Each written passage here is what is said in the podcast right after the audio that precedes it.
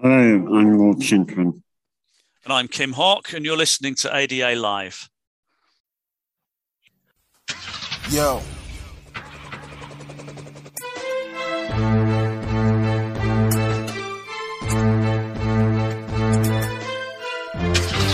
right, let's roll. Let's go.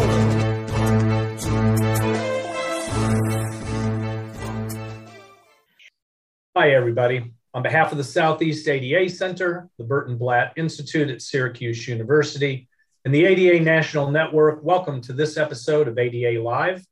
I'm Barry Whaley. I'm the project director of the Southeast A D A Center. Uh, as a reminder, listening audience, if you have questions about the Americans with Disabilities Act, you can use the online form anytime at A D A live dot org. On this episode, we'll look at disability employment policy in Great Britain. In the U K, over sixty disability organizations have united to press the British government to take more action to end employment discrimination against people with disabilities. Much like the U S, the employment gap between people with disabilities and non-disabled people is large, with no evidence of narrowing that gap in sight. To address this, these groups have introduced the Disability Employment Charter. The charter, drawn up by charities, academics, trade unions, lays out nine actionable steps the government needs to take to address employment inequities experienced by people with disabilities. These steps are very bold and they're very ambitious. So we're honored today to have as our guest, Lord Kevin Shinkwin, member of the House of Lords, the United Kingdom, and Professor Kim Hoque, professor of human resource management and director of the Industrial Relations Research Unit, University of Warwick Business School.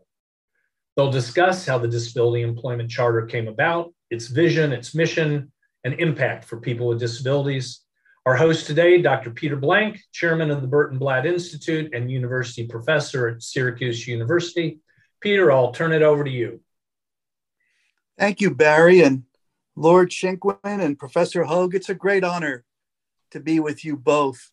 You are both extraordinary leaders in your country, and we have much to learn from what you have undertaken. Unfortunately, in the United States, the typical American probably knows more about Harry Potter than he does about the Americans with Disabilities Act, or S H I, or uh, let alone the U K disability discrimin- anti-discrimination efforts, uh, as well as uh, U K law. Perhaps we can start with an understanding that in the United States, we have now passed the thirtieth anniversary of our Americans with Disabilities Act, and yet the employment picture for people with disabilities generally hasn't shifted all that much, and in some ways, as we'll talk about, I'm sure, has been transformed and complicated by the terrific uh, international pandemic, which has social and economic implications, besides health implications, that we are all dealing with. But perhaps, uh, if I may, Uh, Lord Shinkwin and Professor Hogue, you can lay a foundation about disability perspectives and employment in the U K and why it has led you to take the paths you have taken. Um, Peter, if I, I may go first. Um, what I'd first of all like to say is that the Americans with Disabilities Act has laid foundations for so much of what we have done here in the United Kingdom. Uh, so I wouldn't underplay in any way its significance. It preceded our legislation by five years um, and was a, a really, really important milestone for us. It provided impetus and enabled us, um, and particularly the disability movement, to argue that we needed legislation, civil rights legislation, here in the U K. Without the A D A, it would have been so much harder for us to make that case. Peter, in response to your important question about the progress made since um, the Disability Discrimination Act, or D D A, that was passed twenty-six years ago. Um, I will leave it to Professor Hoque to talk about the statistics, but what I can say is that the disability employment gap stubbornly remains at about thirty percent. It has fallen slightly uh, in that quarter of a century or so, but nothing like as much as was hoped it would when the Act came into law. Thank you, Lord Shinkwin. Uh, before we turn to, to Professor Hoque, may I ask um, about your passion for this area and your leadership in the U K government? How has that been developed and received? And um, what are your aspirations for going forward? And then, of course, we can speak about the Charter with Professor Hoque. Of course, thank you. So I should just clarify, I'm not in the government. Um, we have got a clear delineation between uh, government and what we call backbenchers. I'm only a backbencher, and I'm a life peer, so I was appointed. I haven't inherited a castle. Um, uh, I wasn't born with a silver spoon. I was born with a A broken leg, which uh, was the first warning sign um, that I, I had brittle bones. Um, my passion is equality, equality of opportunity, and not just for disabled people, but across the piece. So um, looking at gender, ethnicity, and L G B T Q plus, because I think there is so much encouragement to be derived from looking at the progress of uh, women uh, and, for example, of the L G B T Q plus community, that helps us to believe that societies and society's attitudes can change. In terms of my engagement with government and your question about how well has what I am asking for being received? The answer is not well, because sadly, the system, government per se, still suffers from a deficit of lived experience. Thankfully, not on ethnicity, nor on gender, or even L G B T Q plus, but on disability, it, there is a massive deficit of lived experience. So what that means is the conversation around the cabinet room table is still being conducted by non-disabled people talking about what they're going to do to and for disabled people. Until you change composition of the boardroom table, you will never fundamentally change the conversation.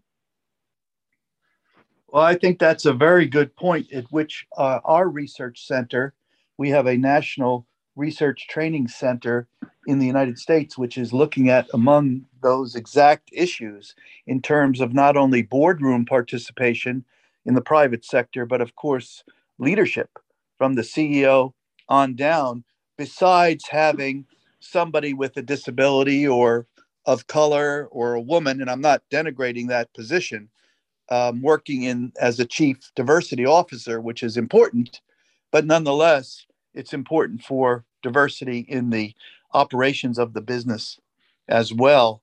Professor Hoque, may I turn to you to um, reflect perhaps and expand on what Lord Shinkwin has been discussing. You are a leading researcher and expert in the country and involved with very innovative approaches such as the National Charter, and perhaps you can uh, build on what Lord Shinkwin said and tell us about your activities. Yeah, thank you very much, Peter. So, I mean, the work that I've been doing over the last uh, probably seven or eight years now in the disability field has been with my Disability at Work uh, colleagues.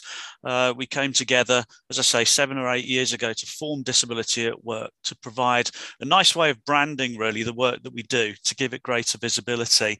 Um, That has then subsequently led me to become involved with the All Party Parliamentary Group uh, for Disability, uh, for which I now co-provide the uh, secretariat. Uh, and the uh, Lord Shinkwin is actually the vice chair of the uh, All Party Parliamentary Group. And this has been an absolutely excellent way, really, of being able to uh, influence policy debate within Parliament uh, and to, you know, inject a, a, a research focus into that policy debate as well. Um, and that's fed through into reports that we have uh, written for the uh, All Party Parliamentary Group. Um, And it's also fed into the fact that the all-party parliamentary group itself has been able to open doors to us, uh, to policymakers, um, to the Minister for Disabled People, for example. And these are exactly the sort of people that you really want to be talking to uh, if you're attempting to influence policy. Now, in the United States, uh, our institute, uh, the Burton Blatt Institute, and its sister center, the Southeast A D A, have been very fortunate to receive this past year two large center grants, which are national one-of-a-kind grants, to look at the future of work for people with disabilities from a rigorous uh, scientific approach. For example, we are conducting randomized control trial studies of workplace accommodations and corporate culture and so forth.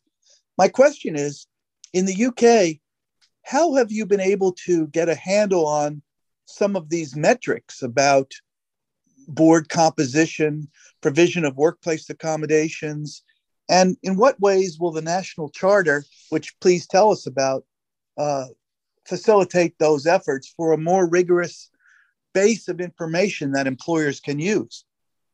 I, I think the metrics are very important.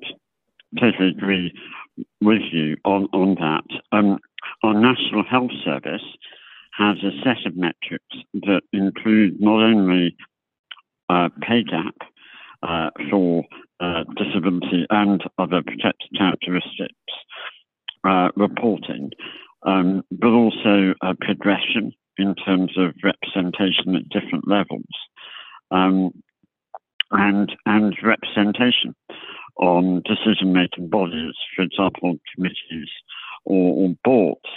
Um, and what's really, really encouraging, and Professor Hoque um, will be able to elaborate on this, is that we're finding that despite the fact that government is being dogmatic in its dismissal of tran- the case for transparency and consistency that is so essential in enabling true meritocracy and competition by providing a level playing field for firms who want to compete for diverse talent.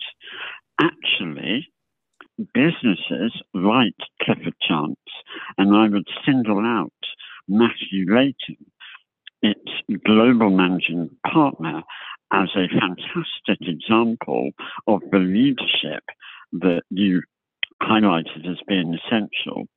They are already, they are already doing what government is saying business aren't willing to try. They're actually already doing it in, in terms of, for example, pay gap reporting, as is E Y and other big companies. So what government is saying can't be done, businesses are all, are already getting on with doing. And government is making itself, in the U K, increasingly irrelevant because they have their head in the sand and the momentum lies with the big corporates. Um, so I think it's time that government caught up, and I'm really happy to put on record my gratitude to Professor Hoque for developing the Charter and giving the government an opportunity to think again and really engage with disabled people and business about the way forward. Thank you for that answer, uh, Lord Shinkwin. And thank you, Professor Hogue. Before I turn to you, Professor Hogue, I just want to remind our very large A D A Live listening audience across the country that if you have questions about this topic or any other A D A Live topics, you can submit your questions online at w w w dot a d a live one word dot org or call the Southeast A D A Center in the U S A at one four zero four, five four one, nine zero zero one. And now, a word from our episode sponsor.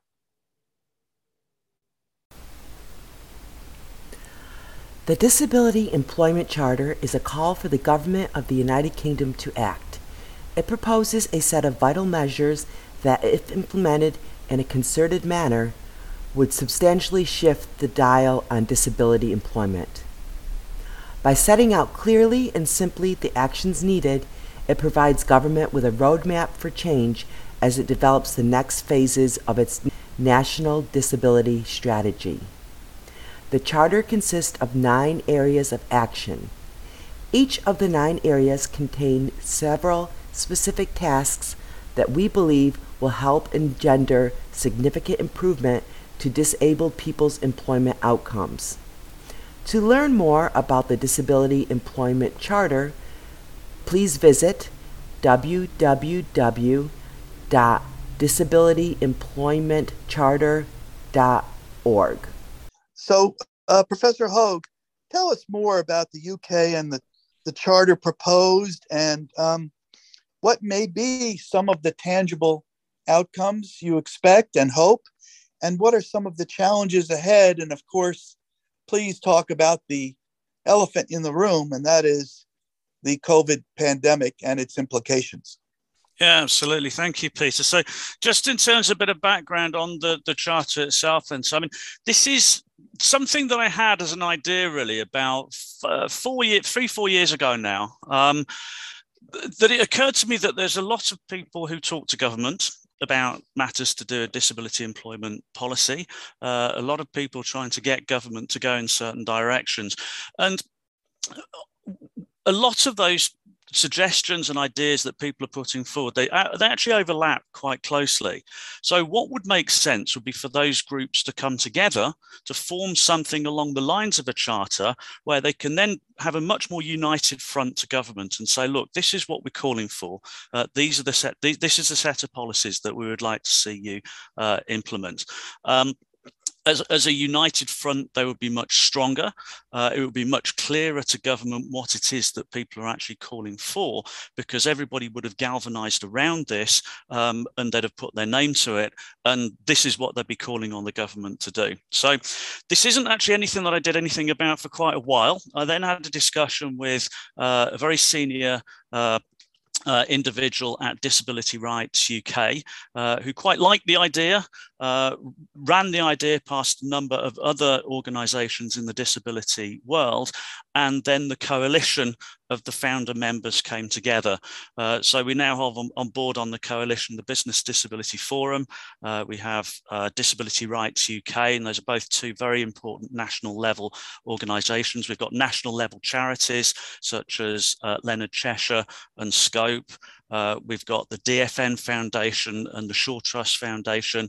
Uh, we also have um, Unison, which is the country's largest trade union, uh, and of course, University uh, of Warwick and my organisation, which is Disability at Work. So the, the charter itself came together as a result of discussions that we had between us in relation to all the sorts of things that we've been pushing the government to do. We brought together in the charter. That actually took quite a while to do, as you can imagine, um, but it occurred to us that if we across the coalition of founder members could reach agreement in terms of what it is that we wanted to go in there, there'd be a distinct possibility that we would be able to get other organisations to sign up to it. So we launched the charter in October. And at that point, we had thirty-seven signatories in total uh, to the Charter. Uh, since that time, that number has grown to sixty-four, which in our view sends a message to government, which is pretty strong around the fact that the sorts of policies and proposals that are outlined within the Charter, that there's a lot of support for those, um, that there's a great deal of consensus, there's a very strong platform of support with people aligning behind the Charter and basically saying to government, these are the sorts of policies that we want you to put in place. If you put these in place, uh, we will not in any way object as employers to that. Uh, we think that the sorts of things that the Charter are calling for are needed. Uh, they will create a level playing field. Uh, they will actually push us to go further in terms of what we're doing around the employment of disabled people. So that was really what it was all about. It was about, say, you know, being in a position where when we go and talk to government, that we're not just going in and talking to government as, you know, individual organizations where the government can then just say, well, it's just you saying that, isn't it? You know, how, if we went to talk to somebody else, how would we know that they would actually be saying the same thing? We're now in a position where we can say to government, look, we've got these nine key areas that we want you to be focusing on. Um, we've provided you some detail in terms of what those nine key areas should be. Uh, we're all in accordance with this. We're all aligned behind this. Uh, and this is where, this is what we want you to move forward on. And that's a very powerful message. And that's very difficult, I think, for government to ignore, uh, given, the, as I say, the number of uh, organisations that are now aligned uh, behind the Charter. May I ask you both, uh, perhaps it's uh, my lack of understanding, but uh, in the United States, of course, we are not a country generally that has a concept of universal health care and the type of benefits, at least I understand, social safety net benefits that are generally available in the U K and other countries uh, in Europe. Uh, my question is, in light of those safety net Uh, it, protections that you have, at least from an American point of view, why has the employment rate for persons with disabilities been still so stubbornly low and not all that different from that of the United States?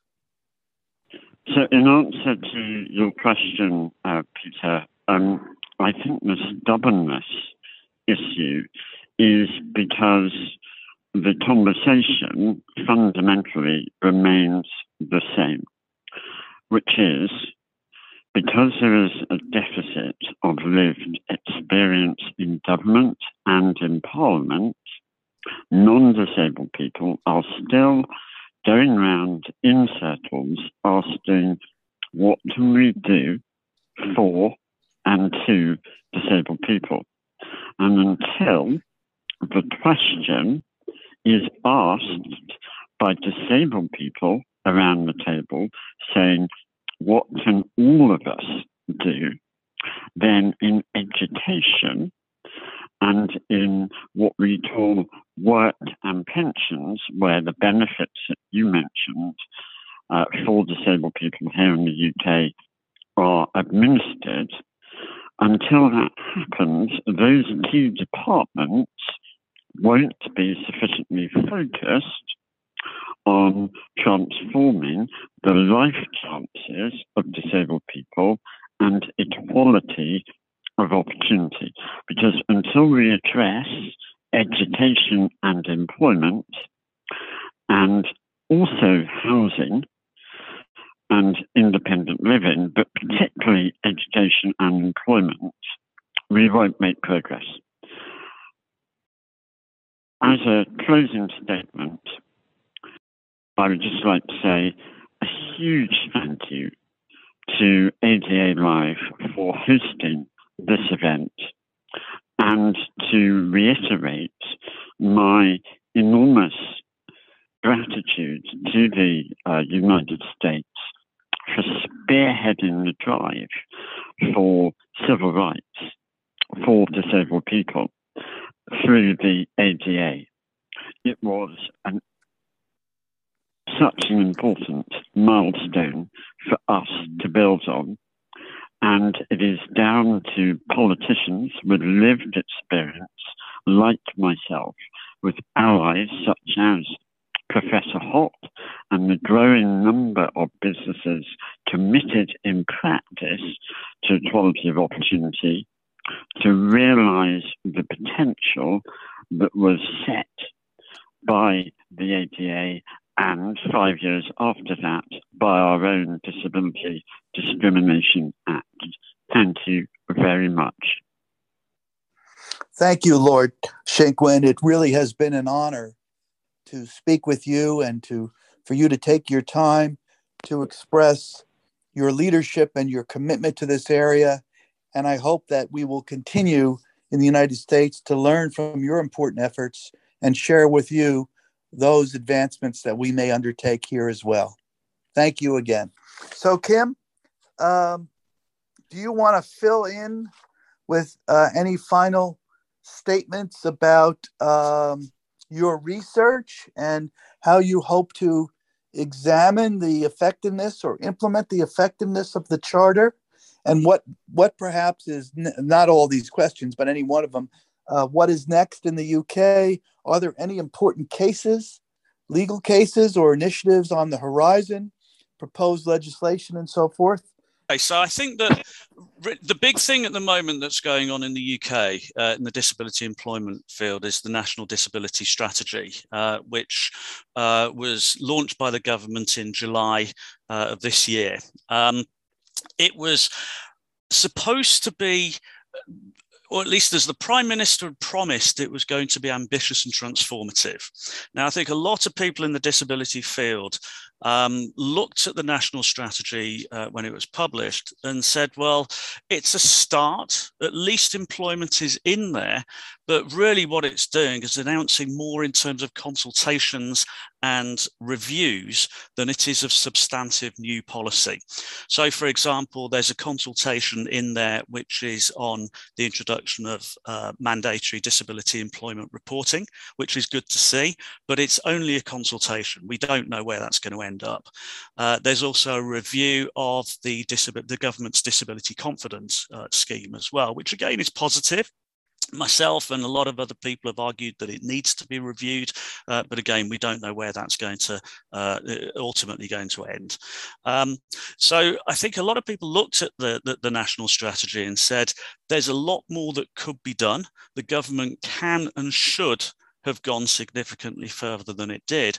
And I think in many ways that provided a fair bit of the impetus for the uh, Disability Employment Charter, because what the Disability Employment Charter does is outline the ways in which the government could be doing that and the sorts of policies that it could be putting into place. That's why I think it's kind of really grabbed the public uh, imagination uh, and has got onto the minister's radar already. We had a, a discussion with her about the Charter only yesterday.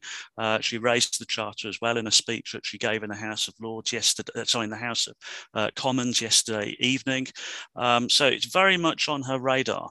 Um, so I think in the immediate uh, uh, future, Uh, what we'll be looking to do with the Charter is to influence the uh, mandatory disability employment uh, reporting consultation uh, with a view to actually getting mandatory uh, disability employment uh, reporting put into place. Uh, we want to see that in place for all employers with uh, two hundred fifty or more uh, employees.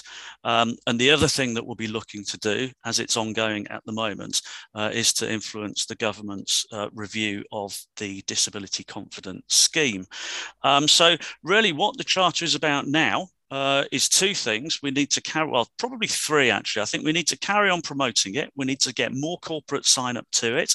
The more corporate sign up to the Charter, the better, because I think that's really going to make the government uh, sit up and listen uh, when they see that employers, as well as trade unions and uh, charities, and disabled people's organisations uh, are aligned behind the uh, Disability Employment Charter.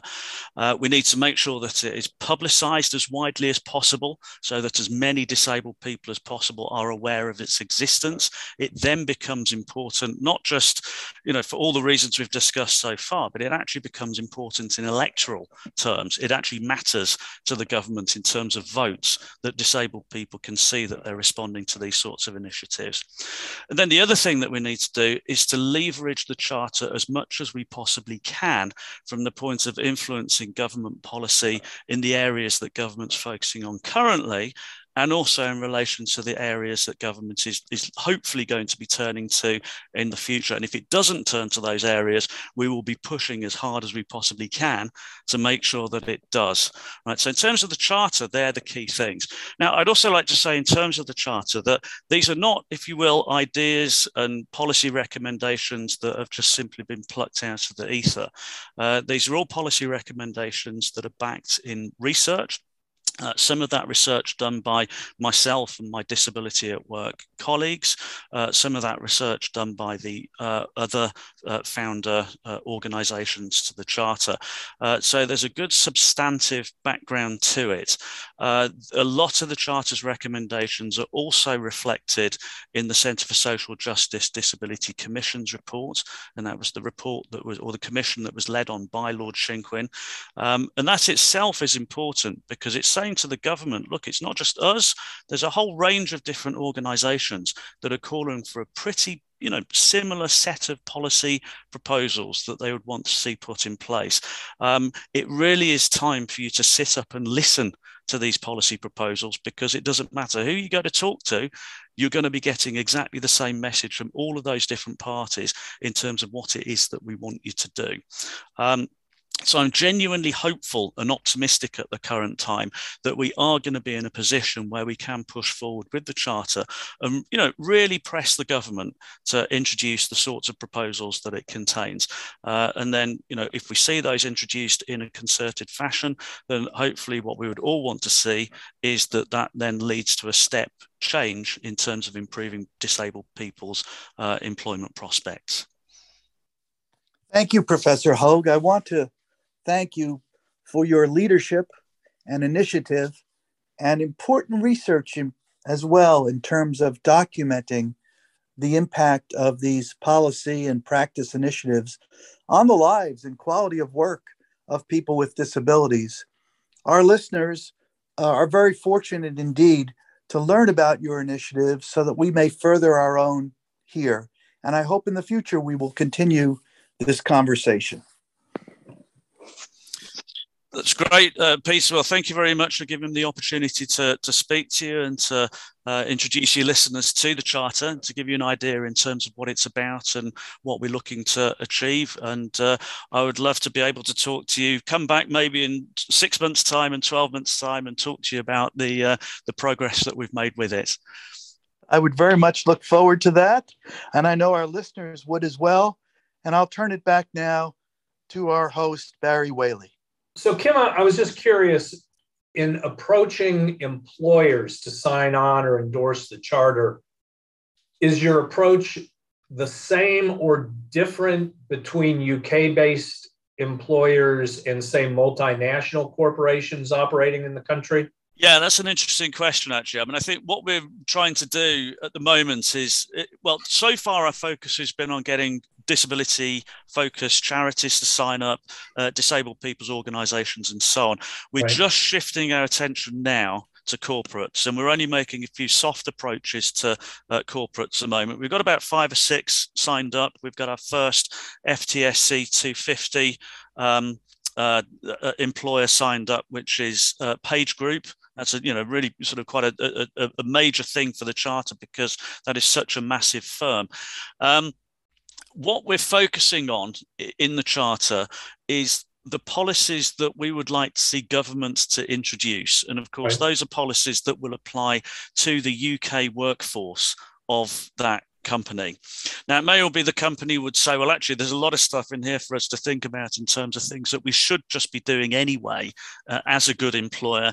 And we should be doing that not just for our U K workforce, but for our global uh, workforce. Right. But the approach to companies um, in the context of the Charter is to say, look, this is about U K policy. The policies mm. that are introduced will apply to the U K Uh, workforce. So if you have employees outside of the, that cu- at the current time doesn't actually apply, doesn't actually apply to them. So we have found like several groups in the, or, or companies in the U S have disability affinity groups. One that comes to mind is we've done some work with General Electric. So, you, you know, maybe, maybe the place to start is to find those disability affinity groups within those corporations, your, uh, your entree.